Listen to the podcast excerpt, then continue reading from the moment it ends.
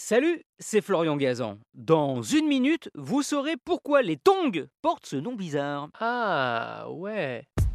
Ouais, c'est leur nom le plus répandu, même si à travers le monde, elles ont bien d'autres noms tout aussi exotiques. Au Québec, on les appelle les gougounes, au Tchad, les papas, en Belgique, les slash, et dans les pays anglo-saxons, les flip-flops, vu que c'est un petit peu le, le bruit qu'elles font.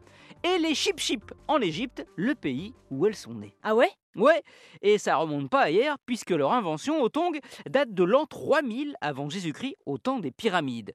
Plus précisément de leur construction, car les ouvriers qui travaillaient dur en plein soleil en avaient assez de se brûler les pieds sur le sable chaud. Ils ont donc eu l'idée de les protéger avec une semelle de papyrus et une simple lanière pour la maintenir. Cette sandale, toute simple, mais bien pratique, a ensuite été adoptée par les Romains, les Perses et a poursuivi sa conquête du monde jusqu'au Japon, où elle a donné naissance à la zori, la sandale traditionnelle japonaise portée avec le kimono. C'est d'ailleurs en Orient qu'elle va prendre le nom sous laquelle on la connaît dans le monde entier, tong. Ah ouais. Ouais, lors de la guerre du Vietnam, les G I américains découvrent au pied des Vietnamiens qui travaillent dans les rizières cette drôle de sandale avec une lanière en V. Comme elle n'a pas de nom pour eux, ils décident de la baptiser thong. Thong, T H O N G, qui veut dire lanière en anglais. Avec le temps, le H a sauté et la tong est restée.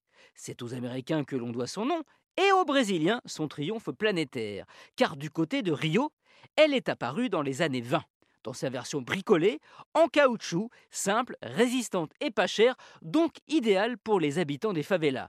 Et quand en mille neuf cent soixante-deux, la marque Havaianas pompe l'idée et dépose officiellement le brevet de cette tongue en caoutchouc, là, le carton est mondial. La preuve, depuis sa création, elle en a vendu quatre milliards de paires, dont quatre millions par an chez nous en France.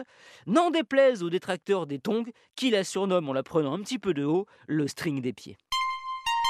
Merci d'avoir écouté cet épisode de Ah Ouais et d'avoir pris peut-être votre pied en tongs. Retrouvez tous les épisodes sur l'application R T L et sur toutes les plateformes partenaires. N'hésitez pas à nous mettre plein d'étoiles et à vous abonner. À très vite.